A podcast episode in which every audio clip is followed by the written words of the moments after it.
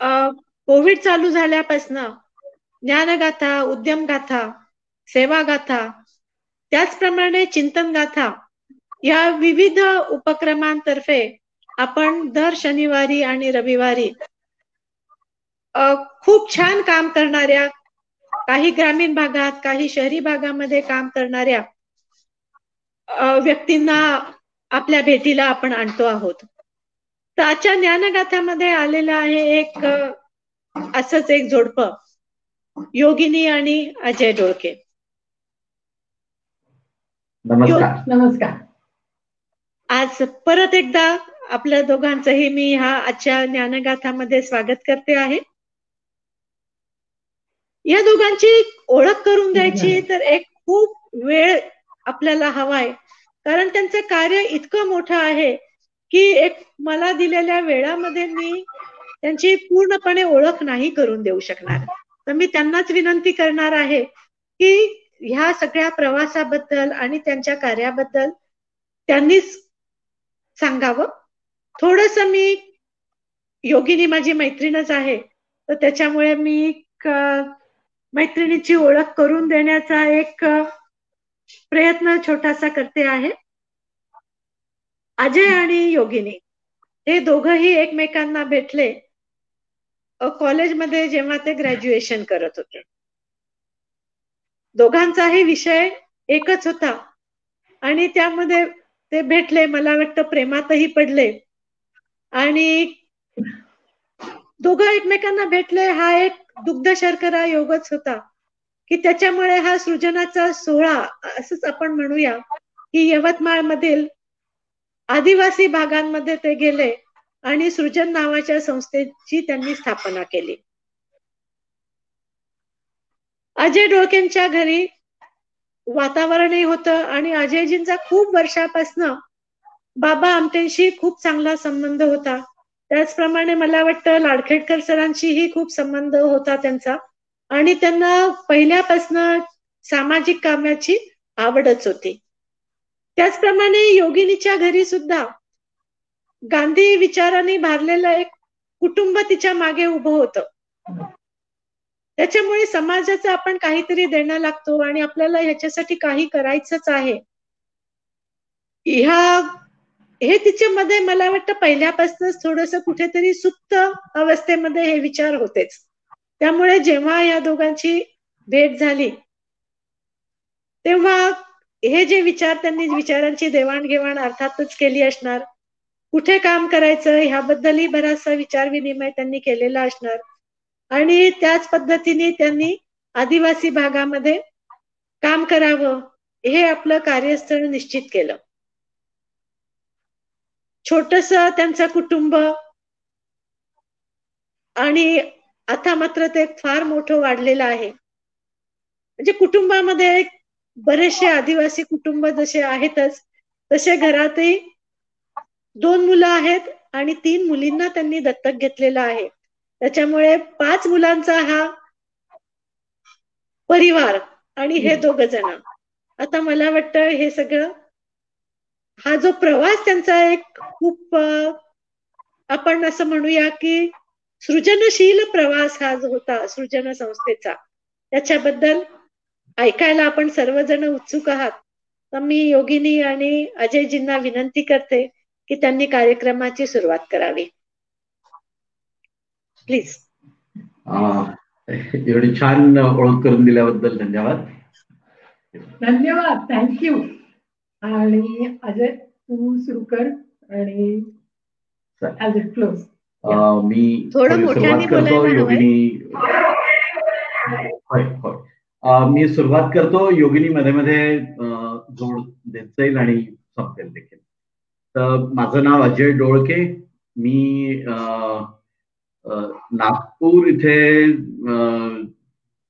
माझं सगळं शिक्षण लहानपण आणि सगळ्या गोष्टी घडल्यात. पण माझ्याकडे माझ्या घरी माझे आई वडील त्यातल्या त्यात आई ही खानदेशातली होती आणि खानदेशात माझ्या आईकडे साने गुरुजींच्या सेवा दलाचं सगळं वातावरण होतं. आणि या सेवा दलाच्या वातावरणामुळे घरी समाजसेवा आणि समाजासाठी उपयोगी पडणे हा एक मोठा संस्कार मला माझ्या आईकडनं मिळाला.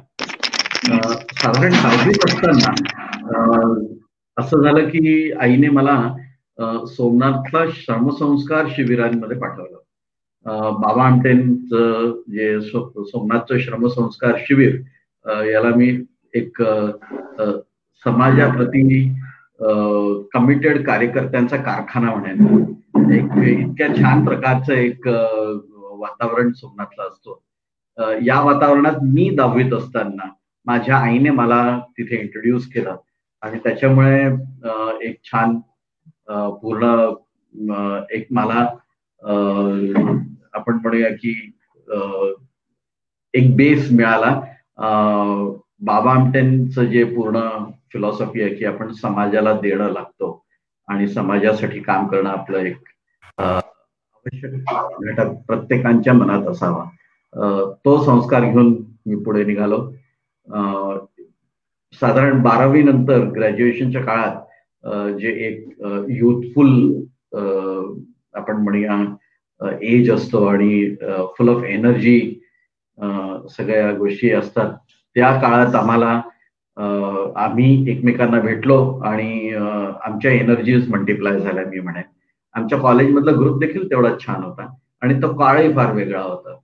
हा सगळा नर्मदेच्या नर्मदा बचाव आणि डेव्हलपमेंटची थिअरीज आणि डेव्हलपमेंट जी होते होऊ घातली आहे त्याला जगभरात सगळीकडे विचारवंतांनी चॅलेंज केलेलं होतं आणि भारतामध्येही देखील मेधा बाबा आणि कित्येक जण चॅलेंज करत होते आणि त्याला त्याच्यावर फार एक चांगली डिबेट बौद्धिक पातळीवर देखील देशभरात चालू होती.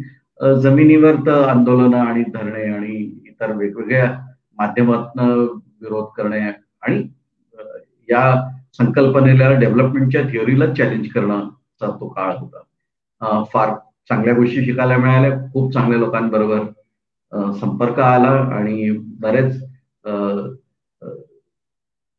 ज्ञान मिळवण्याची ती एक फेज होती. आम्ही दोघंही त्या काळामध्ये व्हॉलेंटियर या स्वरूपात काम करत असू. लकीली याच काळात लाडखेडकर सर सारखे एक ज्याला आपण इंग्रजीत मेंटर म्हणतो. आपण ज्याला गुरु म्हणूया. दृष्टीने ते एक ऋषितुल्य ज्ञान मिळवण्याचे की ज्यांनी आम्ही दोघंही त्या काळामध्ये व्हॉलेंटियर या स्वरूपात याच काळात लाडखेडकर सर हे एक माझा आवाज मला ऐकू येतो आहे. याच तुम्हाला इंटरफिअर होतोय का कुठे? कारण की मला माझा आवाज ऐकू आला आता. नाही नाही कंटिन्यू करा सर. ते मॅडम. हा मला कारण की माझा इको आवाज ऐकू आला म्हणून मी एक दोन मिनिट मला वाटलं माझ्याशी कोणीतरी बोलतो आणि मला लक्षात आलं की माझाच आवाज मला ऐकू येत होता. वरती चालू आहे ना त्याच्यात हा. असेल लाखेडकर सरांच्या संपर्कात आल्यामुळे एक फार वेगळं वळण मिळालं. आणि नेचर अँड ह्युमन सायन्सेस हा एक महत्त्वाचा टप्पा तिथे गाठता आला आणि एन्व्हायरमेंटलिझम डीप एन्व्हायरमेंटलिझम ह्युमन आणि नेचर इंटरफेस मनुष्य आणि निसर्ग जिथे एकत्र येतो त्या प्लेनवर आणि त्या गोष्टींचे सखोल विचार करता आला. एक काय म्हण गुरु कसा असावा? तर आम्ही पुढे पुढे वाचन डिबेट बाहेर जाऊन यायचो फिरून यायचो वेगवेगळ्या गोष्टी शिकून समजून यायचो. आणि मग कोणीतरी हवं असायचं की जो आपला ऐकेल. लाखेडकर सरांनी तो रोल आमच्या आयुष्यात फार चांगला निभावला. आम्ही कुठलीही बारीक सारीक गोष्टी समजून शिकून आलो होत नाही की त्यांच्याबरोबर तासन तास चर्चा गप्पा करायचो. पुस्तकं वाचून झाली की त्या पुस्तकांविषयीचं विश्लेषण सगळं त्यांच्याबरोबर करायचो. आणि ते तेवढे शांतपणे आमचं सगळ्या गोष्टी ऐकूनही घ्यायचे. आणि आम्हाला सगळ्या गोष्टी अनालाइज करण्यासाठी मदत देखील करायची या सगळ्या गोष्टींमध्ये आमच्या ज्ञानात दिवसेंदिवस वृद्धी होत राहिली. आमचे काम करणारे आणि आम्ही ज्यांच्याबरोबर काम करत होतो त्यांच्या गुरुमंडळींचं वर्तुळ देखील मोठं होत राहिलं. सुरुवातीच्या काळात मी जसं म्हटलं की नेचर एन्व्हायरमेंट हा जरा माझ्या आवडीचा देखील विषय होता. वन्यजीव जंगल हा थोडा हेवी होता सुरुवातीच्या काळात. मग पुढच्या काळात तिथे असलेले आदिवासी आणि आदिवासी मंडळी हे देखील एक महत्त्वाचे ठरले आणि याच्यातनच मग शुरजन या संस्थेचा जन्म झाला. लाडखेडकर सर हे आमचे फाउंडर प्रेसिडेंट देखील होते आणि त्यांनीच आम्हाला या संस्थे ही उघडावी आणि असे शहरातले युवक ज्यांनी ठरवलं आहे की आदिवासी परिसरात जंगल बहुत आणि आदिवासी परिसरात जाऊन काम करण्याचा ज्यांनी निश्चय केलाय अशांना प्रोत्साहन द्यावं म्हणून सरांनी आम्हाला प्रोत्साहन दिलं आणि ते स्वतः आमच्या संस्थेचे ट्रस्टी देखील होते. योगिनी काही जोडू इच्छित नमस्कार. माझं पण सगळं लहानपण कॉलेज शिक्षण सगळं नागपुरात झालेलं आहे. मी माहेरची योगिनी जवाहर बढिये माझे बाबा नाबार्डला होते आधी रिझर्व्ह बँकमध्ये होते आणि ते बदली त्यांच्या होत असायच्या. पण माझं सगळं शिक्षण नागपुरातच झालं. कॉलेज डेजमध्ये पण मला नाही वाटत की मी खूप काही समाजकार्य करावं वगैरे असं डोक्यात होतं. इन्स्टिट्यूट ऑफ सायन्समधनं मी माझं ग्रॅज्युएशन केलं. आणि तेव्हा अजय पण आम्ही दोघं सोबत होतो आणि आमचा एक मोठा ग्रुप होता. आणि आम्ही बरेचसे मित्र मैत्रिणी हे थोडे एन्व्हायरमेंट आणि इकोसिस्टम आणि वन्य याच्याबद्दल सेन्सिटिव्ह आणि कन्झर्वेशनबद्दल जास्त सेन्सिटिव्ह होतो. आणि मला असं वाटतं की त्या युथ डेजमध्ये जसं असायला हवं तसंच आम्ही होतो. की we were more of conservationist rather than human centric आणि खूप हेवी होतं आमचं की जंगल वाचलं पाहिजे वाघ वाचला पाहिजे वन्यजीव वाचले पाहिजे. आणि बरेच वेळा मला असं आठवतं अगदी म्हणजे तीस वर्षाच्या आधीच्या याच्यातले आमच्या डिस्कशन्स हे वेअर मोर ऑफ की अरे ह्युमन बिंग्समुळे थोड्या अडचणी होतात आहे आणि म्हणून जंगल जंगलचं नुकसान होत आहे किंवा वन्यजीवांचं नुकसान होत आहे. आणि आम्ही कॉलेजमध्ये असताना एक म्हणजे त्याच्यात ऑफकोर्स अजयचा पुढाकार होता. व्हेंचरस नेचर क्लब हे आम्ही कॉलेजमध्ये फॉर्म केलं होतं. आणि आम्ही इतक्या त्याच्यात ऍक्टिव्हिटीज केल्या डब्ल्यू डब्ल्यू एफ बरोबर. आणि दॅट ऍक्च्युली त्याच्यामुळे खूप एक्सपोजर मिळालं. कारण या निमित्ताने आम्ही खूप कॉलेजेसमध्ये शाळांना जाऊन भेटणे वगैरे वगैरे. आणि तेव्हा शाळेतले मुलं आणि युवकांबरोबरच interaction but that was more of wildlife conservation आणि फॉरेस्ट कन्झर्वेशन या यांनी होतं. बीएससी नंतर मी माझं मास्टर्स जिओलॉजी मध्ये कंटिन्यू केलं. आणि ते करत असतानाच मला कारण साहित्याची आणि वाचनाची आवड आहे. आवड अजयला पण खूप आहे. तो दांडगा वाचक आहे.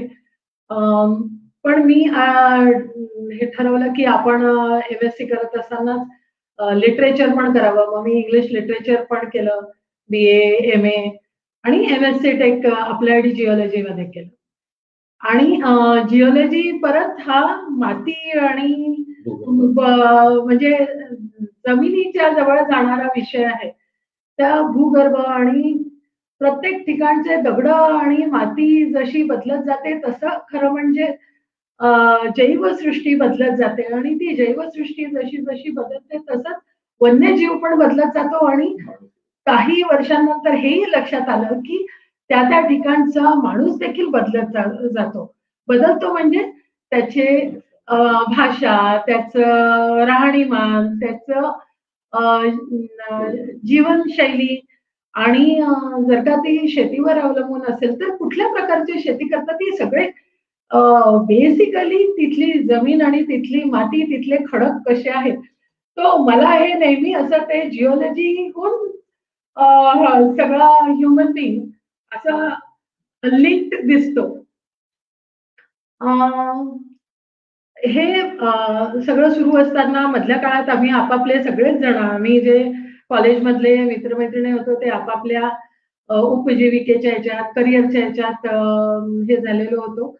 पण नाईन्टी फोरमध्ये आम्ही लग्न आमचं लग्न झालं आणि त्यानंतर परत हे आमचं खूप स्ट्रॉंग सुरू झालं की आपण आपलं आपल्याला जे काय करायचं आहे त्याच्यासाठी काय लागतं? तर सुरुवातीला आमच्या काही डोक्यात नव्हतं की आपण संस्था बनवावी किंवा असं एक फॉर्मल याच्यात काही करावं. पण लाडखेडकर सरांनी आम्हाला खूप प्रोत्साहन दिलं आणि त्यांनी गाईड केलं की तुम्हाला काय करायचं आहे तो यू नीड अ प्लॅटफॉर्म आणि तो प्लॅटफॉर्म मग आम्ही सरांबरोबर बसून खूप डिस्कशन नंतर म्हणजे सृजन ही नाव हे नाव पण सरांनी हे केलेलं आहे की तर सृजनचं फुल फॉर्म आहे society for rural and urban joint activities Nagpur. तर ते अर्बन आणि रुरल कारण की आम्हाला रुरल ट्रायबल याच्यात काम करायचं जास्त इंटरेस्ट होता. पण आमच्या दोघांचे बॅकग्राऊंड आमचे सगळे संस्थापक हे सगळे नागपूरचे. तर ते अर्बन बॅकग्राऊंड आहे.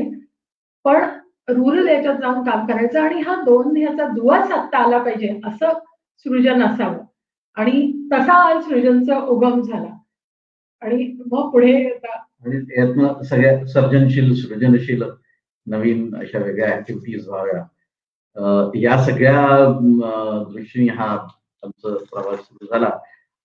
जसं मी म्हटलं की आमच्या सुरुवातीच्या काळामध्ये सुरुवातीच्या काळात लाडखेडकर सर आम्हाला एक फार छान मेंटर गाईड आणि फिलॉसॉफर आम्हाला मिळाले.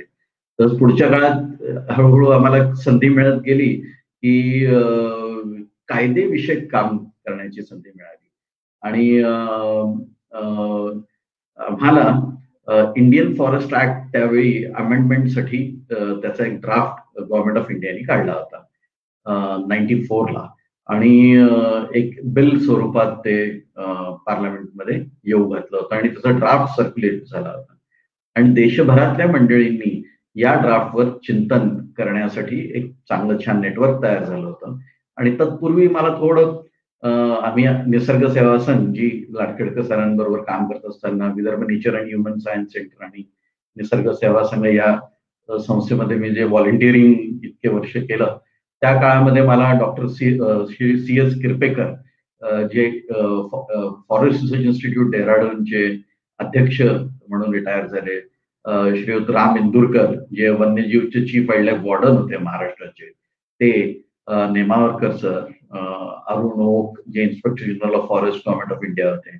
अशा मंडळींबरोबर मला काम करण्याची संधी मिळाली आणि त्यांनी बरंच माझं हँड होल्डिंग केलं आणि त्यावेळी how knowledge plays an important role ज्ञाना आपल्याला अभ्यास करून ज्ञान मिळालं. अभ्यास म्हणजे मी हे फॉर्मल डिग्रीजचा अभ्यास म्हणत नाहीये. मी ज्ञानार्जन म्हणजे जिथे कुठे ज्ञान असेल ते ज्ञान मिळवण्यासाठीचा मार्ग. आणि पर्टिक्युलरली मला या मंडळींबरोबर काम करत असताना बरंच वन वन्यजीव आणि कायदेविषयक ज्ञान मिळू शकलं की जे ज्याचा मला उपयोग पुढे माझ्या अख्ख्या आयुष्यभर माझ्या करिअरमध्ये झाला. मी नागपूर सोडून पुणे मुंबई आणि नॅशनल लेवलच्या प्लॅटफॉर्मला शिफ्ट झालो. हे इंडियन फॉरेस्ट ऍक्ट वर जे नॅशनल लेवलला एक फोरम तयार झाला होता की जो यापूर्वीचा अनुभव इंडियन फॉरेस्ट ऍक्टला घेऊन असा होता की त्यावेळेच्या एटी टू ला पण प्रयत्न झाला होता इंडियन फॉरेस्ट ऍक्ट अमेंड व्हायचा. पण त्यावेळी भूमिका अशी घेतली गेली स्वयंसेवी संस्थांनी आणि वेगवेगळ्या मुवमेंट्सनी की आम्हाला हा ऍक्ट नको हा अमेंडेड अमेंडमेंटसाठी आलेला ड्राफ्ट खारिज करा अशा प्रकारचा आम्हाला काही नको. पण जेव्हा नाईन्टी फोरमध्ये हा ऍक्ट आला त्यावेळेच्या काळातल्या सगळ्या मंडळींनी ऑर्गनाईज झाले. आणि एक चांगली प्रो पीपल तोपर्यंत फॉरेस्ट पॉलिसी आली होती एटी एटला आणि ज्याच्यामध्ये लोकांना पीपल फर्स्ट हा पूर्ण टोन सेट झालेला होता. म्हणून मग त्यावेळेच्या लोक जी नॅशनल लेवलला जी मंडळी होती त्यांनी हेच भूमिका घेतली की सरकारला काय म्हणायचं ते तर त्यांनी ड्राफ्टमध्ये आणलेलं आहे. पण लोकांना काय म्हणायचं हे पीपल्स ऑल्टरनेटिव्ह काय? आपण जर कशाला तरी नाही म्हणत असू तर आपण हो कशाला म्हणतोय? हे म्हणण्याची आणि हे सांगण्याची जबाबदारी आणि लिखित स्वरूपात हे सरकारसमोर ठेवण्याची जबाबदारी त्यावेळेच्या चळवळीच्या मंडळींना आणि ही महत्वाची वाटली. म्हणून यावर्षी अभ्यास सुरू झाले. त्या अभ्यासातला मी म्हणेन की ज्युनियर मोस्ट मेंबर सारखा मी होतो. कारण की माझ्यापेक्षा जवळपास त्या ग्रुपमध्ये असलेली सगळी मंडळी ही माझ्या दुप्पट जवळपास वयाची होती. डॉक्टर वॉल्टर फर्नांडिस दिल्लीचे शरद कुलकर्णी रावी भुसकुडे हिरेमठ एस आर हिरेमठ आणि यांच्यासारखी कित्येक वेगवेगळे मंडळी राष्ट्रीय पातळीवर त्यावेळी काम करत होती. आणि मी या सगळ्या मंडळींबरोबर यांनी दिलेलं डिक्टेशन लिहायचो. मी लिखाणाचं काम करत असे.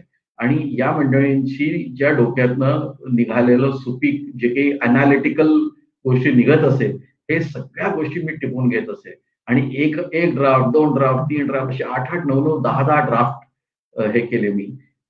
लकीली कारण की त्यावेळी माझा मोठा भाऊ आणि त्यावेळी कम्प्युटर्स अगदी नवीन होती. फारशी काही मंडळींना कम्प्युटरला ऍक्सेस नव्हता. माझे वडील एअरपोर्टमध्ये असल्यामुळे आमच्या बदल्या नेहमी कुठेतरी एअरपोर्टच्या आजूबाजूला होत असे. आणि माझं एज्युकेशन कॉन्व्हेंट मीडियम म्हणजे इंग्रजी मीडियममधनं सुरुवातीपासून जात असल्या झालेल्या असल्यामुळे मला लिखाणामध्ये इंग्लिशमध्ये फारसा प्रॉब्लेम नव्हता. कम्प्युटर येत असे. आणि माझी तयारी होती कुठलीही नोकरी न करता पूर्णपणे स्वयंसेवी संस्थेच्या अशा सिरियस मुद्द्यांना धरून काम करण्याची. ही एक फार छान संधी मिळाली होती मला. आणि मी नॅशनल लेवलवर इंडियन फॉरेस्ट ऍक्ट ला पीपल्स ऑल्टरनेटिव्ह नंतर वाईल्ड लाईफ प्रोटेक्शन ऍक्टला पीपल्स ऑल्टरनेटिव्ह लँड ऍक्विजिशन ऍक्टला पीपल्स ऑल्टरनेटिव्ह रिहॅबिलिटेशन आणि रिसेटलमेंट पॉलिसी काय असावी कशी असावी त्याला पीपल्स ऑल्टरनेटिव्ह पुढे जाऊन बायोलॉजिकल डायव्हर्सिटी ऍक्ट होऊ घातला होता.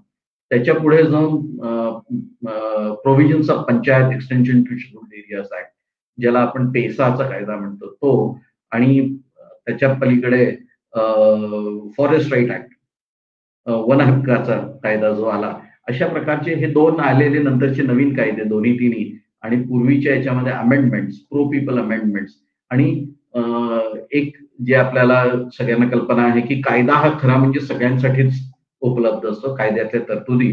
पण कायदा वापरताना आपल्याला मॅक्झिमम वेळी शासकीय यंत्रणा किंवा शासनाचे लोक हेच आपल्याला कायदा वापरताना दिसतात.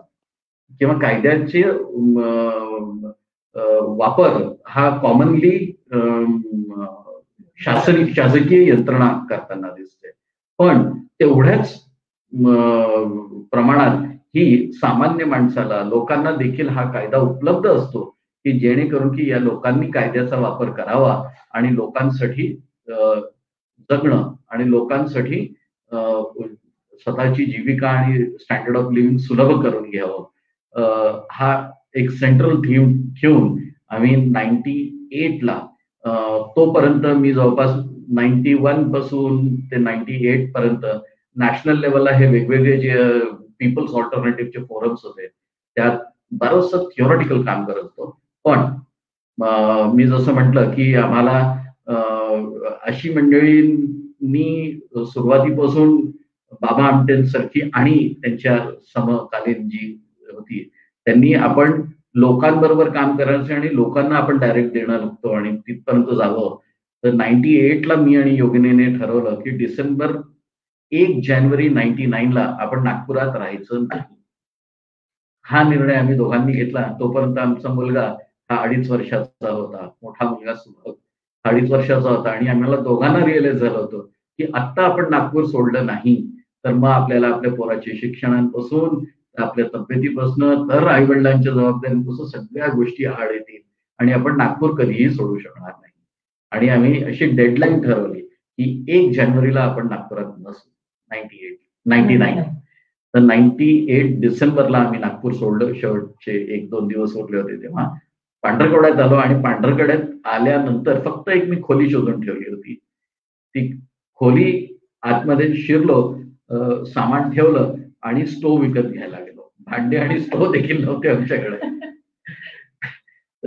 अशी सुरुवात म्हणजे समोर मी जसं मी तुम्हाला म्हटलं की माझे वडील नॅशनल एअरपोर्ट अथॉरिटी मधले योगिनीचे वडील नाबार्ड. मधले त्यामुळे आम्हाला तसं ओव्हरऑल जनरली आम्हाला स्टोवची वाट कुठून लावतात हे फारसं आम्हाला माहिती नव्हतं. त्यामुळे स्टोवची वात स्टोवला वात लावावी लागते. मग ती वर काढून त्याला तेलात भिजवावी लागते. या सगळ्या गोष्टींच्या आम्ही तिथपासून आमची सुरुवात झाली. तर आणि या सगळ्याच्यात मग स्थानिक मंडळींनी आमची फार मदत केली. आम्ही शिकलो. प्रत्येक टप्प्यावर शिकण्यासारखं सगळंच असतं. म्हणजे असं कुठल्याच गोष्टी नाही तिथे शिकण्यासारख्या नाही.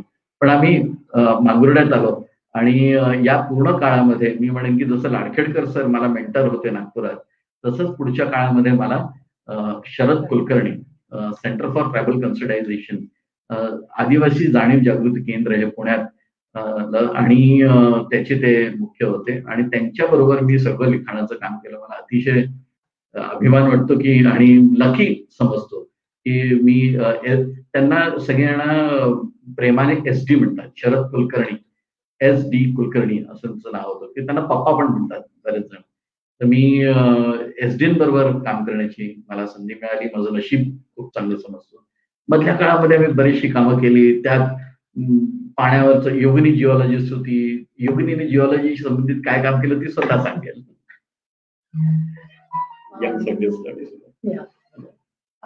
सृजन फॉर्मेशन आणि हे सगळं झाल्यानंतर आता काय काय करायचं तर काय काय कामं आम्हाला छोटे छोटे स्टडी प्रोजेक्ट आमच्याकडे होते. आणि ते घेऊन आम्ही पांढरकवड्यात आलो. आणि पांढरकवड्यात का आलो तर पांढरकवड्यात किंवा यवतमाळ जिल्ह्यात त्यातल्या त्यात पांढरकवड्यात आमचं कोणीही नव्हतं. एक फक्त आमचा मित्र होता इथे आणि त्याचे फॅमिली मेंबर्स पण बाकी कोणी नातेवाईक किंवा ओळखीचे असं कोणीही नव्हतं. आम्ही अख्ख्या विदर्भात सगळं कारण आम्हाला तेव्हा फॉरेस्ट इतकं हेवी होतं सँच्युरीज आणि नॅशनल पार्क त्याच्यामुळे कुठे काम करायचं नाही हे आम्ही सगळीकडे फिरून ठरवलं. आणि फायनली आम्ही ठरवलं की आपण यवतमाळ जिल्ह्यात करायचं. कारण त्यावेळी म्हणजे आता वीस वर्षांआधी त्या मनाने स्टडी बेस्ड आणि रिसर्च बेस्ड इथे फारसे लोक नव्हते संस्था नव्हत्या की ज्यांना आम्ही ज्या पद्धतीने आमचा अप्रोच होता तसं करणारे लोक नव्हते. आणि जे होते ते खूप छान होते. म्हणजे आम्ही येऊन मग सगळ्या इथल्या संस्था संघटनांना भेटलो आणि त्यात मग किशोर भाऊ म्हणजे डॉक्टर किशोर मोघे मधुकर धस आणि विजू. त्याच्यानंतर गजानन डाकोरे आणि रणजित भाऊ म्हणजे रणजित बोबडे आणि अविनाश शिर्के जस्ट म्हणजे यवतमाळचं बीएसडब्ल्यू कॉलेजमध्ये त्याचं पदार्पण झालेलं होतं. पण हे नवीन आमचे यवतमाळ जिल्ह्यातले मित्र झाले आणि त्यांनी पण आम्हाला खूप सपोर्ट केला. आणि इथे येऊन सुरुवातीला आम्ही इथला समाज समजून घेण्याचा प्रयत्न केला. आणि तेव्हा मी एक छोटस डीएसटी बरोबरच काम करत होते की department of science and technology बरोबर की मी जिओलॉजिस्ट आहे तर मग तेव्हा जमिनीखालचं पाणी वराहमिरांची एक बृहत संहिता नावाचा ग्रंथ आहे आणि त्यात आजूबाजूचे किडे किडक झाड उदई या सगळ्या यांनी आपण जमिनीखालचं पाणी शोधता येतं का? हे आणि ते त्या ह्याच्यात होतं की तसं शोधता येतं पण मी ते व्हेरीफाय करत होते की हे तर आता दोनशे तीनशे वर्ष जुनं ज्ञान आहे. तर ते आता आपले मॉडर्न इन्स्ट्रुमेंट्सनी व्हेरीफाय करून खरंच ते पाणी शोधता येतं का? हे शोधत होते आणि त्यानिमित्ताने पण इथे लोकांची भेट झाली. म्हणजे सगळ्या शेतकऱ्यांकडे जाऊन त्यांना कुठे पाणी शोधून द्यायचं आहे का so it was like biogeo indicators आणि रेझिस्टिव्हिटी मीटरनी क्रॉस व्हेरिफिकेशन करायचं आणि त्याच्यावरनं मग तुमच्या जमिनीमध्ये किती पाणी आहे? तुम्ही विहीर करू शकता का? बोर करू शकता का? या पद्धतीचं शोधत होतो आणि त्यावेळी हे पण लक्षात आलं की जिथे पाणी नाही आहे जमिनी आणि मग शॅलो एक्विफायर्स कसे करायचे? ते बनवण्याचं जेव्हा आम्ही समजावायचं लोकांना तर तेव्हा फारसं लोकांना पटायचं नाही आणि नाही काय होतं? दोनशे फूट तीनशे फूट चारशे फूट खाली आपण जाऊया. आणि तो आग्रह असायचा. मग हळूहळू मी ठरवलं की आपण असं जमिनीचं शोषण करायला काही निघालेलो नाहीये. आणि मग पाच सहा वर्षांनंतर मी ते काम बंद केलं. म्हणजे जाणीवपूर्वक आम्ही ते बंद केलं. पण हेच करत असताना हा अभ्यासाचा इथल्या शैक्षणिक परिस्थितीचा आमचा अभ्यास सुरू होता. आणि आरोग्याचा अभ्यास सुरू होता. आणि तेव्हा अंकुर या काळात मी अजून एक उल्लेख करू इच्छितो की आम्हाला अनुपम मिश्र. आणि हा काय? राजेंद्र सिंग. राजेंद्र सिंग. अशा मंडळींशी पण आमची जवळून भेट ओळख त्यांच्याबरोबर काम करता आलं. पारंपरिक तळी जी आपली भंडारा गोंदिया जिल्ह्यातली आहे त्या याचं काम करता आलं. आणि मग पुढच्या काळामध्ये आमच्याबरोबर त्या काळी ज्यांनी काम सुरू केलं होतं त्यात मनीष राजनकर त्यांनी हे काम पुढे मग भरपूर मोठ्या प्रमाणावर पुढे नेलं. आणि भंडाळ्याच्या तळ्यांचं काम जे मनीषनी आणि योगिनीनी आणि मनीषनी सुरू केलं होतं ते मनीषनी एका चांगल्या पातळीवर नेलं. मला फार अभिमान आहे की मनीषनी खूप चांगल्या पद्धतीने ते पुढे नेलं. त्याच वेळी जेव्हा मनीष आणि मनीष आणि आम्ही काम करत होतो तेव्हा कौस्तुभ पांढरे पांडे देखील आमच्याबरोबर काम करत होता. आणि कौस्तुभने त्याच स्पिरिटमध्ये हे सगळे कामं पुढे नेले. आणि तो आज नोमॅडिक ट्राईब नोमॅडिक ट्राईब आणि ग्रासलँड कॉन्झर्वेशनचा आज एक महत्त्वाचा मेंबर आहे आणि तो फार छान काम पुढे नेतोय ही एक म्हणजे खूप चांगल्या मंडळींबरोबर काम करण्याला मिळणं हे देखील एक नशीब लागतो. मी नेहमी स्वतःला नशिबान समतो समजतो की आम्हाला अशी मंडळी मिळाली ज्यात एक उल्लेख मला नक्कीच करावा असं वाटतो की ज्यांनी आम्हाला उचकवलं या कामात. ते म्हणजे डॉक्टर मभा निसळ ते आज नाही आहेत मागच्याच वर्षी त्यांचं निधन झालं. पण डॉक्टर मभा निसळांनी आम्हाला खूप वेळोवेळी चॅलेंज केलं आणि काय रे तुम्ही तरुण मंडळींना तुम्ही असं करायला तसं करायला हे has also been great inspiration आणि मग आम्ही पांढरकवड्यात आलो. पांढरकवड्यात आल्यानंतर पांढरकवडा हा एक परिसर कारण की माझा रिसर्च आणि ट्रायबल तोपर्यंत मी बऱ्यापैकी थेरॉटिकल कामांमध्ये कारण दिल्ली मुंबईच्या वाऱ्या खूप व्हायच्या चांगल्या चांगल्या लायब्ररीज आणि शासकीय सेक्रेटरीजपासून तर अगदी पार्लमेंट अनेक्समध्ये आम्ही मिटिंग घ्यायचो त्यामुळे ही थिओरॉटिकल बाजू बऱ्यापैकी पक्की झाली होती. आणि पांढरकवड्यात काम करायला ठरवण्याच्या मागचं अजून एक कारण होतं की या एरियामध्ये कोलाम ही एक प्रिमेटिव्ह ट्राईब होती. त्यावेळी याला प्रिमेटिव्ह म्हणत असत. नंतर प्रिमेटिव्ह ही हा शब्द डेरोगेटरी असल्यामुळे आजकाल आपण त्यांना पर्टिक्युलरली वल्नरेबल ट्राईब्स असं म्हणतो. ही जी ट्राईब आहे थोडक्यात मी इंट्रोड्यूस करतो की साधारण साडेसहाशे आदिवासी जमाती आहेत भारतात. महाराष्ट्रामध्ये साडे सत्तेचाळीस आहेत. आणि या सत्तेचाळीस पैकी किंवा साडेसहाशे पैकी एकोणीसशे एकसष्टच्या सेन्ससमध्ये असं लक्षात आलं की काही आदिवासी जमाती अशा आहेत त्यांची लोकसंख्या हळूहळू कमी होत चालली आहे. आणि नामशेष होण्याच्या मार्गावर आली आहे. आणि मग अभ्यास केला असता हेही लक्षात आलं की त्याच्यात अजून काही वैशिष्ट्यता आहेत. किंवा एक वेगळेपण आहे त्याच्यामुळे या आदिवासी जमाती धोक्यात आलेल्या आहेत. त्यात प्रामुख्याने हे लक्षात आलं की या आदिवासी समाजाची लोकसंख्याच काही हजारांमध्ये आहे लाखोंमध्ये देखील नाही आहे. फॉर एक्झाम्पल आम्ही कोलाम यांच्याबरोबर काम करतो ते साधारण चौपन्न हजार ते आहेत. आम्ही अजून माडिया समाजाबरोबर काम करतो जो गडचिरोली जिल्ह्यात आहे. तो साधारण चौतीस पस्तीस हजार पर्यंत सीमित आहे. असे महाराष्ट्रात तीन जमाती आहेत. एक सत्तेचाळीस एकूण जमाती आहेत त्याच्यापैकी आदिम जनजाती हे तीन आहेत. एक कातकरी पश्चिम महाराष्ट्रात आहे आणि दोन विदर्भात एक कोलाम आणि दुसरा माडिया आणि एकूण भारतामध्ये पंच्याहत्तर अशा जमाती आहेत की ज्यांची लोकसंख्या कमी आहे. ज्यांची उप उपजीविकेचे साधन हे शिकार किंवा जंगलातली कंदमुळं फलफुळं गोळा करून यांची उपजीविका होते. हे ऍग्रिकल्चर म्हणजे शेतीमध्ये इतक्यात आलेली आहे. ही पूर्वपार शेती करत आलेली कम्युनिटी नाही. यांना प्री ऍग्रिकल्चर कम्युनिटीज पण म्हणतात. तर या अशा काही ज्या आपल्या मोजके जमाती राहिल्या आहेत भारतभर यांच्यासाठी आपण आवाज बनावं यांच्यासाठी आपण अडवोकसी करावी. यांच्या वतीने आपण वेगवेगळ्या कायदेशीर यंत्रणांमध्ये यांना जागा तयार करून द्यावी. या हेतूने आम्ही प्रामुख्याने या दोन समाजांबरोबर यवतमाळ जिल्ह्यात आणि गडचिरोलीमध्ये भामरागड तालुक्यामध्ये या दोन ठिकाणी आम्ही काम करतो. मला वाटतं चेहऱ्यावर उजेड येतो आपण थोडस जागा बदलूया. आम्ही थोडी जागा बदलतो. थोडी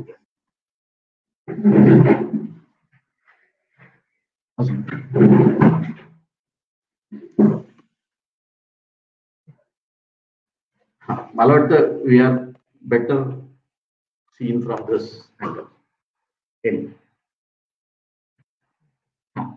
तर या सगळ्या याच्यात आम्ही पांढरकडा इथे काम सुरू केलं. आणि पीव्हीटीजीचा म्हणजे पर्टिक्युलरली वल्नरेबल ट्राईबचा वल्नरेबिलिटीज काय काय आहेत? तर low sorry high infant mortality high maternal mortality rates आहेत इथे आणि इथे स्टिल बर्थ आणि इतर सगळे प्रमाण फार जास्त आहे. आम्ही अभय बंगांबरोबर काही गोष्टींचे कामं सुरू केले योगिनी त्याच्यात पूर्णपणे इन्व्हॉल्ड होती. योगिनीला मी रिक्वेस्ट करेन की नवजात बाळाची घरोघरी नवजात बाळाची काळजी याच्याविषयी सृजनने कसे आणि काय? दोन हजारमध्ये कोळी पानगळ हा अवयवांचा अभ्यास अनेक ठिकाणी महाराष्ट्रभरात होता. त्यातला एक एरिया पांढरकवडा आणि जरी जामणी म्हणजे यवतमाळ जिल्ह्यातला होता. कोळी पानगळचे रिझल्ट आल्यानंतर कारण तेव्हा एकशे आठ सीएमआर आमच्या एरियाचा होता. म्हणजे चाईल्ड मॉर्टॅलिटी रेट होता विच एकशे सोळा. हे खूप मोठं प्रमाण होतं. त्याच्यानंतर मग अंकुर हा प्रकल्प त्यांच्याबरोबर पाच वर्ष आम्ही केलं आणि एकशे सोळा वरनं पाच वर्षाच्या शेवटी आमचं सदुसष्ट वर आलं. त्याच्यामध्ये घरो गावागावांमध्ये आरोग्य दूत ची निवड करून त्यांना ट्रेन करणं त्यांना प्रशिक्षित करणं आणि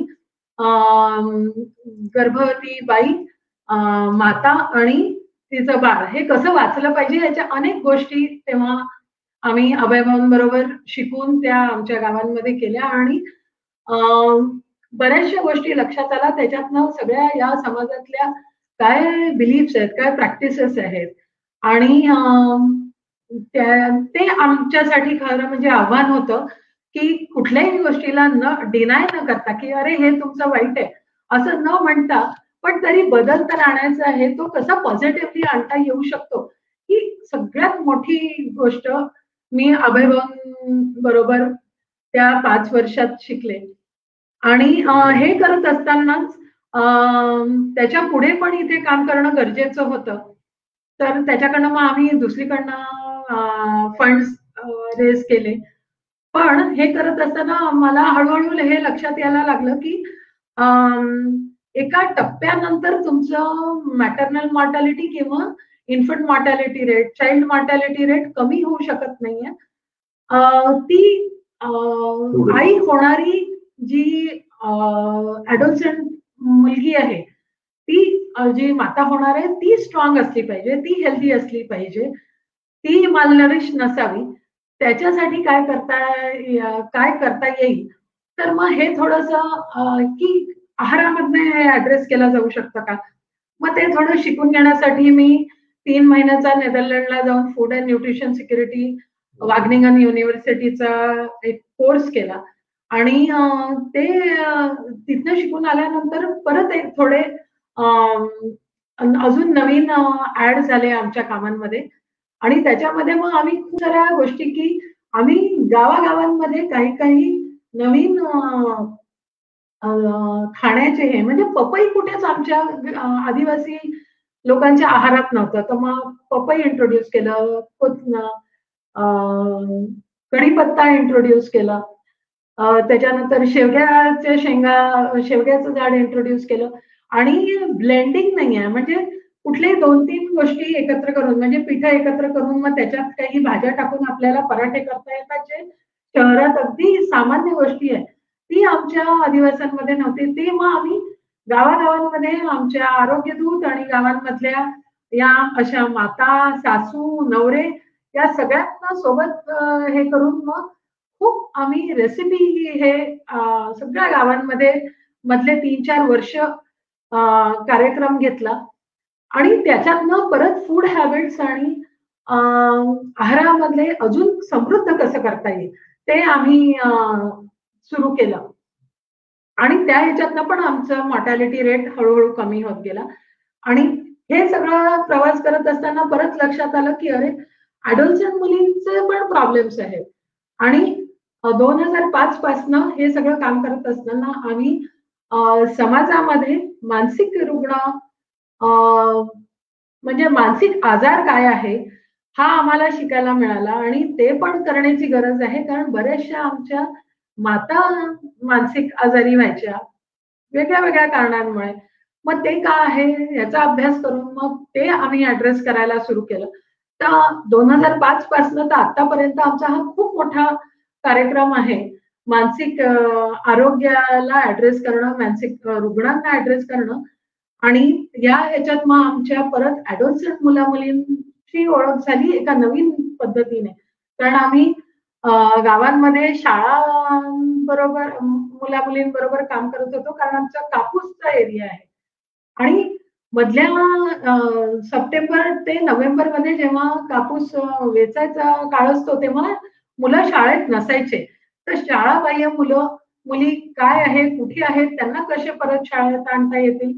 हे काम आम्ही मध्ये केलं आणि या सगळ्या ह्याच्यामध्ये आमचं ऍडोल्सन्स बरोबरचा जो परिचय होत गेला आणि त्यांचे प्रॉब्लेम्स आम्हाला लक्षात आले तर ते पण काम आम्ही हाती घेतलं.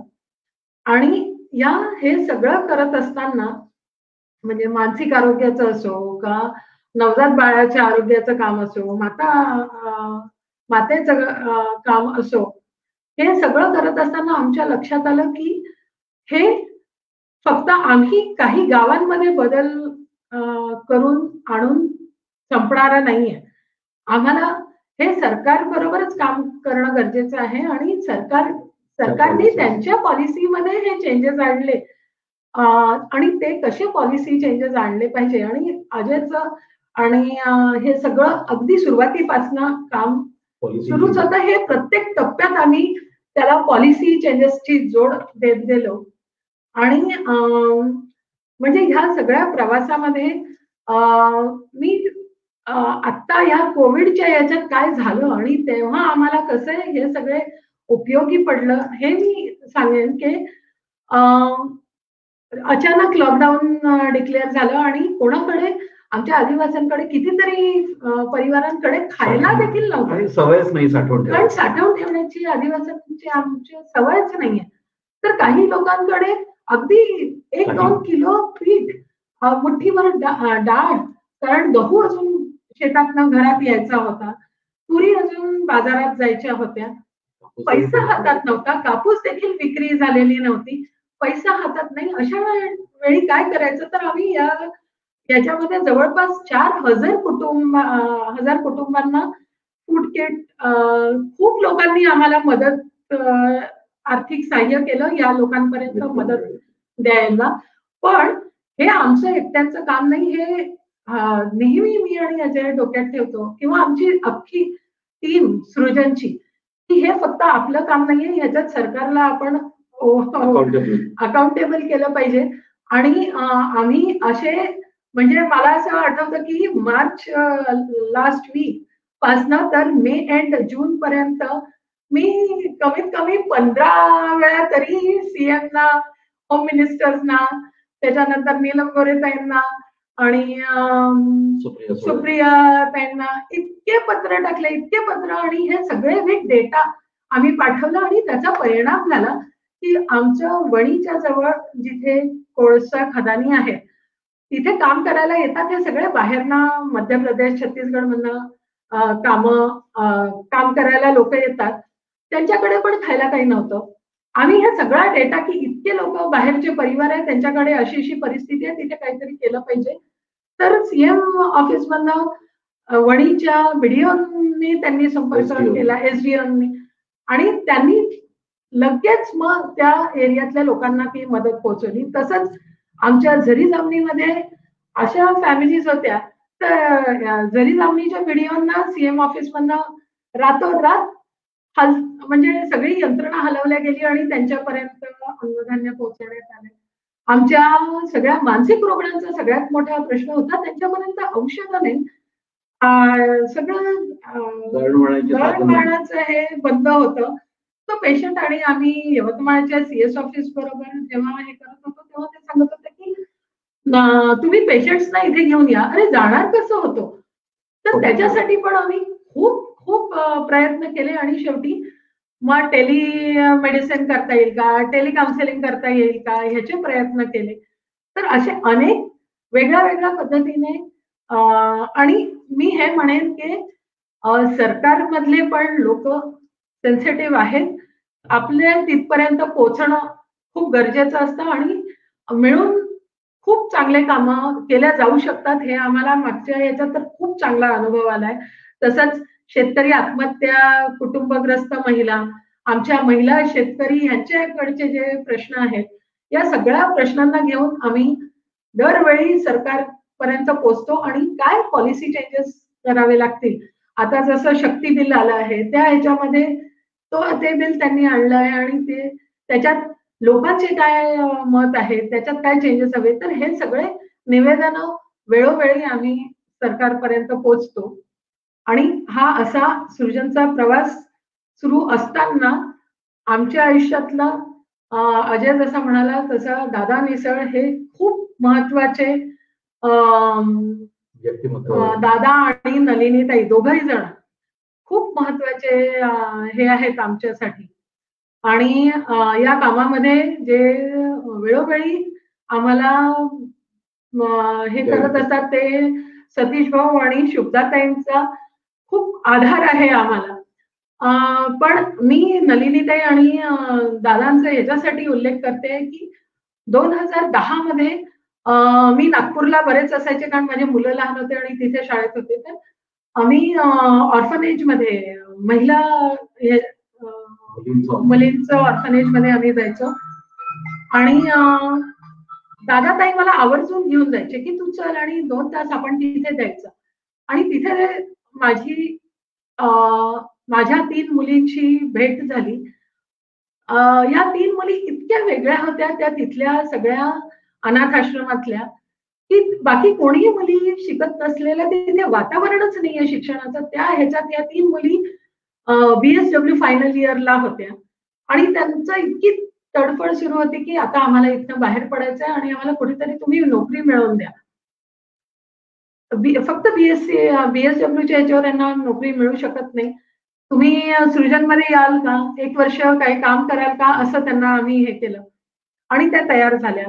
त्या एवढ्या खरं म्हणजे प्रोटेक्टेड आणि जरी तिथलं वातावरण वाईट असेल पण तरी प्रोटेक्टेड ह्याच्यात त्या होत्या.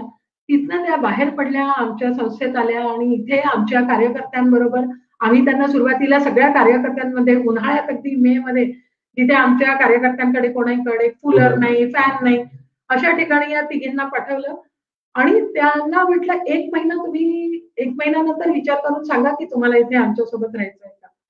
त्या पंधरा दिवसात आल्या परत आणि त्यांनी सांगितलं आम्हाला तुमच्यासोबत सृजन बरोबरच राहायचं आहे. आणि तो मे टू थाउजंड टेन मध्ये आमचा आणि तृप्ती करुणा आणि ज्योत्ना बरोबरचा प्रवास सुरू झाला. म्हणजे सुभग सुमेध तृप्ती करुणा ज्योत्ना पण पुढचे सहा महिने गेले माझ्या मुलांचं आणि त्यांचे जेलिंग होण्यासाठीच. आणि दिवाळीच्या दिवाळीचे दिवस आले आणि सगळे आमचे बाकीचे स्टाफ घरी जाणार. तर आता यांनी कुठे जायचं? हा प्रश्न पडला. तर माझ्या लहान मुलाला माझ्या जवळ आला सोमेल की ह्या काही लोक का घरी जातील? त्याने घरी जाणार. ते आपल्या बरोबरच राहतील दिवाळी करायला. आणि हा इतका मोठा खरं म्हणजे एक पुश होता आम्हाला की अरे हो आता ह्याच्यानंतर या हेच आपलं घर त्यांचं घर आहे. म्हणजे हे आपलं घर आहे. आणि त्या दिवाळीत हे आमचं पाच जणांचं घर कुटुंब झालं. आणि त्यानंतर या तिघी जणीचं म्हणजे तृप्तीने कर्वेमधनं एम एस डब्ल्यू केलं आणि करुणा आणि ज्योत्नानी ससूनमधनं सॅकॅट्रिक रिहॅबिलिटेशन अँड काउन्सिलिंगचा कोर्स दीड वर्षाचा डिप्लोमा कोर्स केला. त्यांचे एम ए सायकोलॉजी मध्ये केलं सोशॉलॉजी मध्ये केलं. आणि तिथनं बाहेर पडल्या पडल्या त्यांना इतक्या छान जॉब्स मिळाल्या. मग दोन वर्षांनंतर मुलींचे लग्न करायचे मग मुलं शोधायला सुरुवात केली. तर करुणा ही संगीताताई आणि याची भिडेकडे आहे. आणि संगीताताई भिडे म्हणजे किशोर महाबळची चुलत बहीण आहे. सो असे ऋणानुबंध असतात ते जुळत येतात. आणि ज्योत्ना मुंबईला सचिन पण खूप एक छान जावाई आम्हाला भेटला. आणि तृप्ती पुण्याला असते. ती पण एका मोठ्या संस्थेत काम करते आणि हा. निशांत. जोशी हा मॅथमॅटिक्स फॅमिली मधला आहे. सो हा सृजनचा प्रवास आमचा आणि या याच्या म्हणजे शिक्षणाचं जे काम आम्ही करत होतो तर आम्ही अनेक विद्यार्थी आम्हाला भेटले की ज्यांची घरची परिस्थिती नव्हती हुशार होते. त्यांना थोडं काही वर्ष मदतीची गरज होती.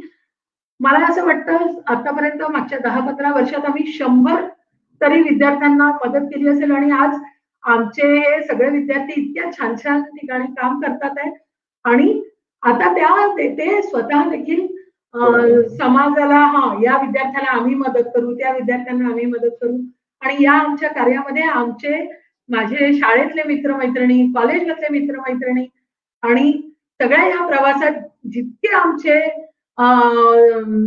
स्नेही भेटले ते सगळे आम्हाला मदत करतात.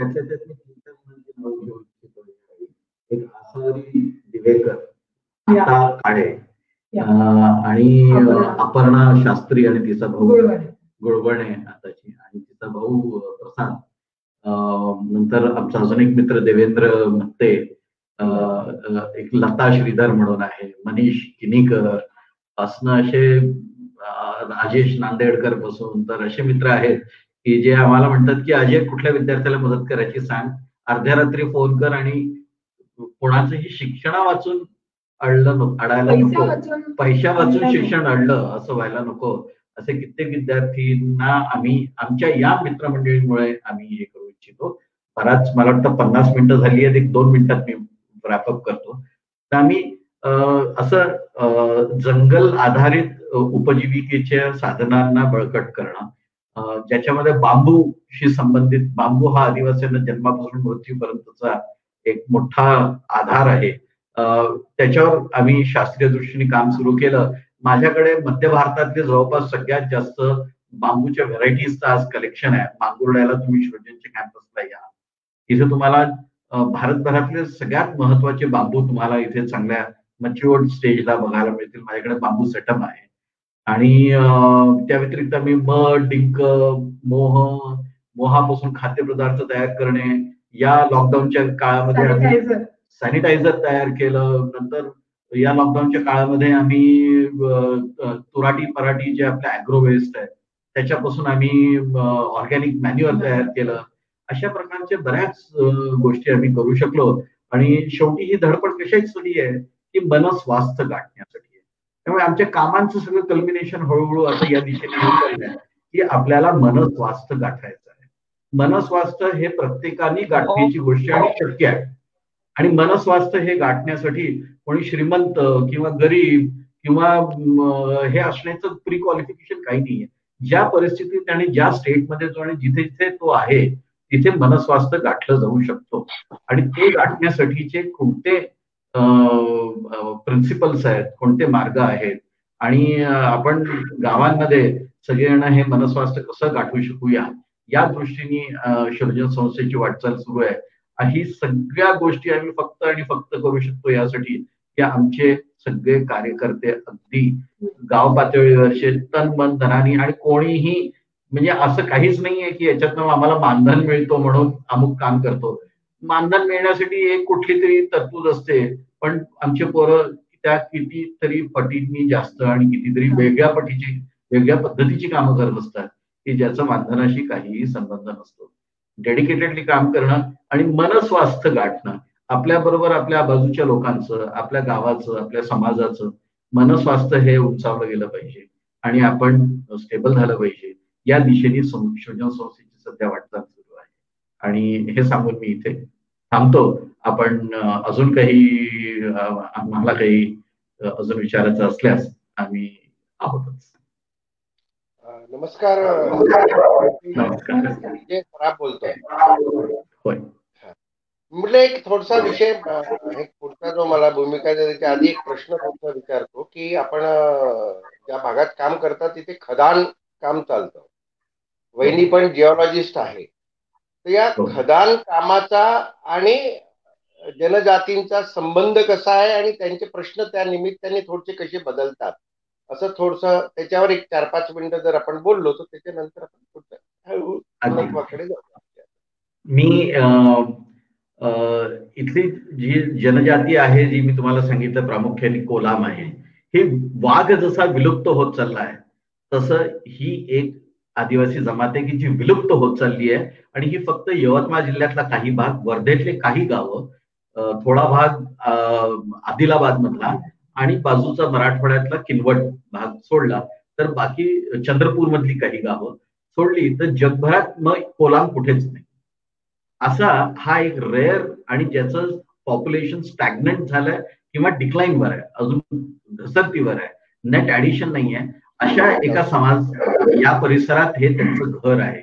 आणि याच परिसरामध्ये कोळशाच्या खदानी येतात आणि जर आपण वाघासाठी चिंतित असू की वाघ जंगल गेली तर वाघ हा विलुप्त होईल.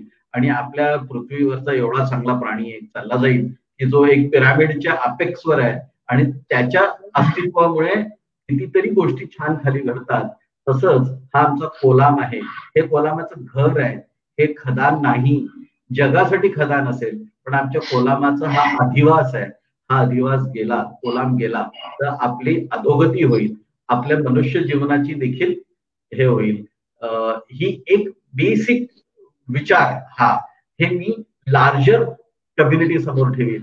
अर्थात त्याच्यामुळे इतर कितीतरी गोष्टी आहेत की लोकांच्या जमिनी जातात उपजीविकेची साधनं जातात लोक देशोधडीला लागतात. अशा पद्धतीतल्या गोष्टी तर नक्कीच होतात आहे. पण कोलामांच्या दृष्टीने हे मला ठेवण्याची प्रामुख्याने गरज वाटते. योगिनी कोलाम ही जी पर्टिक्युलरली वल्नरेबल ट्रायबल ग्रुप आहे हा त्यांना एक्सपोजर नाही आहे. ते इतक्या सीमित एरियामध्ये आणि इतकी कमी त्यांची कम्युनिटी आहे. तर आता जे सगळे नवीन जर का आपण बघितले तर सरकारचे इतके सारे एंटरप्रेनरशिपचे प्रोग्राम्स आहेत. पण आमचा कोलाम हा एंटरप्रेनरशिपच्या ई पर्यंत पण नाही आहे त्याच्यामुळे त्याला तुम्ही आता तू बिझनेस सुरू कर. आता तुझा एक नवीन व्यवसाय टाक तर ते त्याला शक्य नाहीये.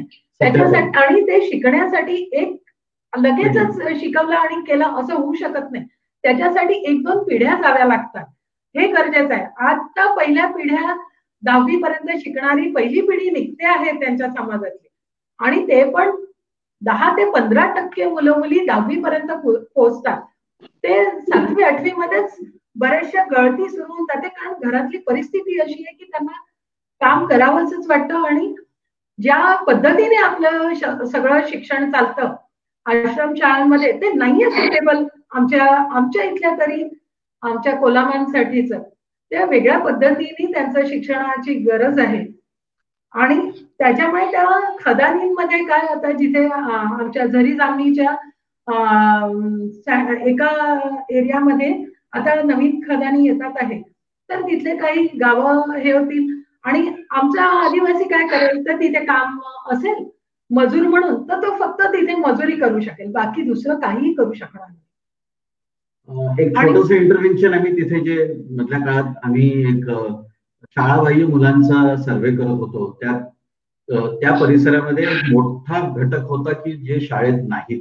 आणि हे सगळेच्या सगळे त्या खाणीमध्ये तिथनं कोळशाच्या खदान कोळशातनं खदानीतनं बाहेर निघाल्यानंतर ग्रेडिंग सॉर्टिंगची जी कामं करतात हे स्थलांतरित मजूर आहेत इथं छत्तीसगड ओरिसा बिहार या साईडनं आलेली मध्य प्रदेशातली तर यांच्यासाठी हे ही मुलं तिथे खदानीत आई वडिलांच्या आजूबाजूला खेळत असतात धोकादायक वातावरणामुळे. तर मधल्या काळामध्ये आमच्या मित्रांनी आणि आम्ही सगळ्यांनी मिळून तिथे एक डे केअर सेंटर यांना एक सहा तासाचं सेफ आणि हायजेनिक एन्व्हायरमेंट मिळावं. या दृष्टीने आम्ही काही प्रयत्न सुरू केले आणि आज मागचे आठ नऊ वर्ष झाले आम्ही पोरांना एक रिस्पॉन्सिबल सिटीझन एक जागरूक आणि रिस्पॉन्सिबिलिटीनी पुढे आणणारा सिटीजन कसा तयार होईल या दृष्टीने हा आम्ही संस्था म्हणाल आपण डे केअर सेंटर म्हणा किंवा काय म्हणा. पण अशी परिस्थिती की तिथनं बदमाश पोरं तयार होते अशी सध्याची ग्राउंड रियालिटी आहे. पण त्यांच्याबरोबर सहा तास घालवून त्यांना आपण कसं एक चांगला देशाचा नागरिक की जो देशाच्या सगळ्याच गोष्टींमध्ये कॉन्ट्रीब्युट करू शकेल हा आमचा प्रयत्न सुरू आहे. आणि फार चांगले अनुभव आमचे आहेत अजयजींनी फार सुंदर विवेचन या सगळ्या परिस्थितीचं केलेलं आहे. दोन शब्द जे त्यांनी वापरले ते ग्रामायणच्या परिभाषेत पण आहे एक आहे शहर आणि दुसरं आहे ग्रामीण.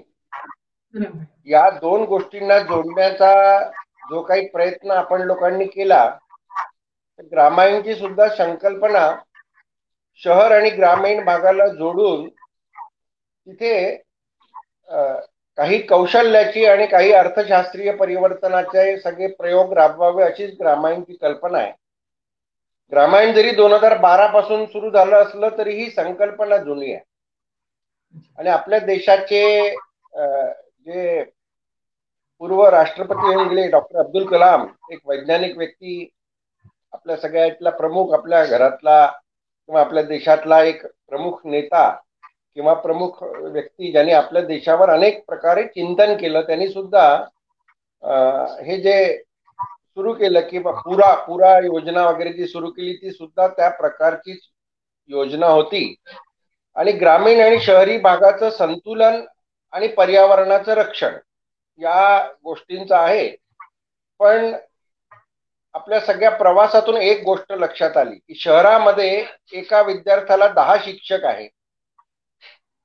तर आपण ज्या एरियामध्ये काम करता किंवा सर्व मंडळी जी यासारख्या रिमोट एरियामध्ये काम करतात तिथे एक व्यक्तीला दहा डिसिप्लिन शिकावे लागतात.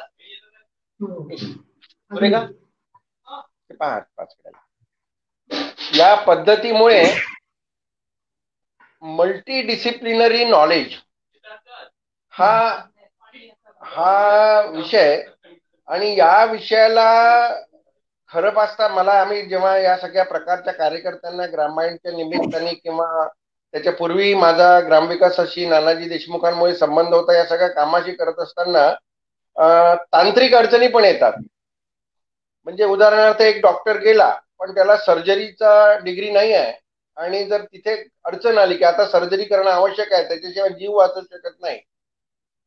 तर अशा प्रकारच्या ज्या सध्याची जी शिक्षण व्यवस्था आहे की ज्या व्यवस्थेमध्ये डिसिप्लिन आणि ऑथॉरिटी याच्याशी काही संबंध आहे आणि नेमकं देशातली परिस्थिती त्याच्या उलटी आहे की जिथे मल्टी डिसिप्लिनरी मल्टी टास्किंग तर आपण कर विचारात करतो पण मल्टी डिसिप्लिनरी वर्क करण्याची जी गरज असते त्या प्रकारचा माणूस आमच्या शिक्षण व्यवस्थेतून तयार नाही होत आहे. आणि म्हणून मग त्याला जिथे स्ट्रक्चर आहे जिथे शहर आहे जिथे संस्था आहे जिथे इन्स्टिट्यूट आहे तिथेच हातभार लावण्याचं काम करता येतं. पण स्वतःच्या पायावर एखाद्या छोट्या जागेमध्ये जाऊन उभं राहता येत नाही. सुदैवानी या सगळ्या आपल्या प्रवासाचा फायदा नवीन शिक्षण पद्धतीचं जे चिंतन सुरू आहे त्या सगळ्या सोबत सुद्धा जर झाला तर मला असं वाटतं की या सगळ्या विषयाला अजून एक वेगळी दिशा येईल. आणि सध्याचा जो काही वातावरण आहे परिवर्तनशील वातावरण आहे करून आणि त्याच्यामध्ये अजून आपण ज्या दृष्टीने एकात्म दृष्टीने म्हणा किंवा अर्बन डेव्हलपमेंटपेक्षा एन्व्हायरमेंटल आणि रुरल डेव्हलपमेंटला प्रामुख्याने प्राधान्य देणारी जी मंडळी म्हणा यांना हातभार लावणारी एक परिस्थिती करोनाने निश्चितच निर्माण केलेली आहे. म्हणजे त्याच्यातल्या वाईट गोष्टीसारखी त्याच्यातली ही एक पॉझिटिव्ह बाजू आहे. आणि या दृष्टीने एकत्र वाटचाल करणं एकत्र विचार मंथन करणं नव्या येणाऱ्या प्रश्नांना आपण जसं म्हटलं की बा एक पब्लिक पार्टिसिपंट म्हणून या सगळ्या विषयाकडे बघणं त्याच्याशी संबंधित सेमिनार असेल वेबिनार असेल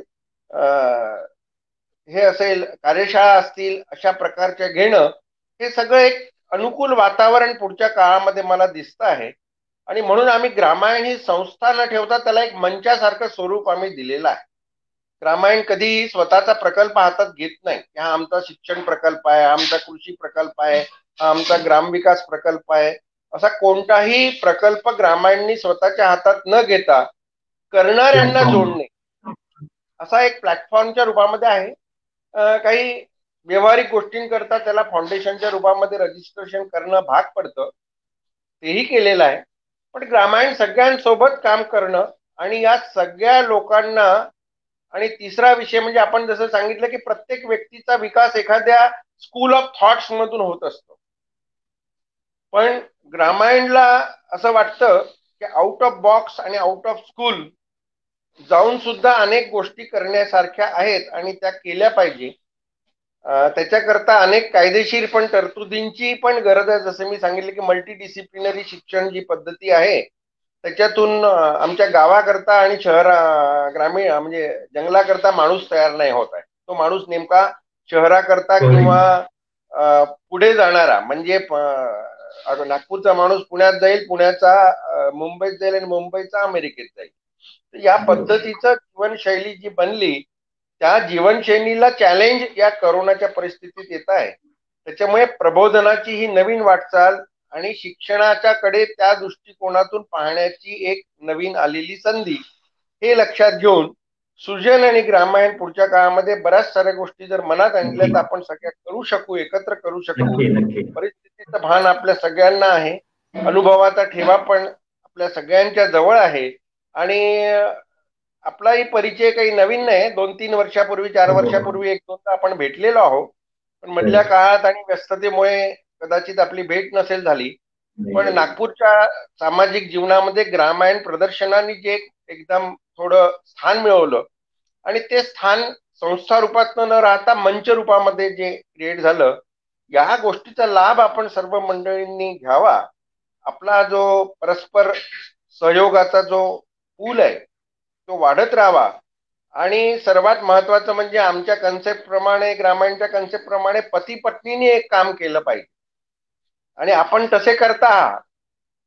त्याच्यामुळे पती पत्नी मिळून ग्रामीण विकासाचं काम करणं आणि बायकोला बँकेत बसवून आपण ग्रामीण भागामध्ये काम करणं या दोन गोष्टीतला जो फरक आहे तो फरक आपण लक्षात घेऊ शकतो.